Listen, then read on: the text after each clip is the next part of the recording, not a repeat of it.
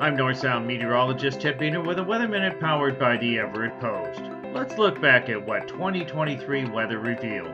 The big story was the extremes in rainfall. Overall, the region finished well below average in the North Sound, with a deficit ranging from 3 to 11 inches. Earlier this summer, much of the region was in severe to extreme drought. Wildfire smoke returned to the region for a few days in mid August, making it six out of the last seven summers with smoke. The wet first half of December helped dent the drought. An atmospheric river of copious warm rain resulted in the only significant widespread flooding event of the year. Over a dozen western Washington rivers soared over their banks, with the Stillaguamish River at Arlington setting a new all time record, breaking the former record by a few inches. The year started with a rare third La Nina in a row that often results in surges of colder air south from the interior western Canada. Lowland snow fell in late January and again in the latter part of February. Parts of the North Sound had 2 to 8 inches of snow in February.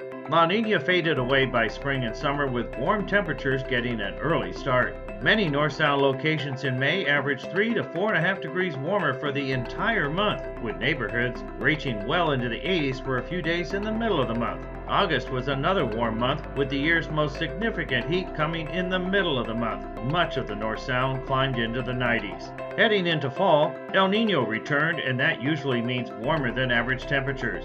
December averaged between 3 and 6 degrees warmer than normal. El Nino winters also tend to result in below average mountain snowpacks, and that seems to be the case thus far. Snow amounts in the mountains are well below average to date, and the water equivalent in the snowpack is running a paltry 30 to 60% of average. And that was a look back at the weather year in 2023. This has been a Weather Minute. I'm North Sound meteorologist Ted Buehner.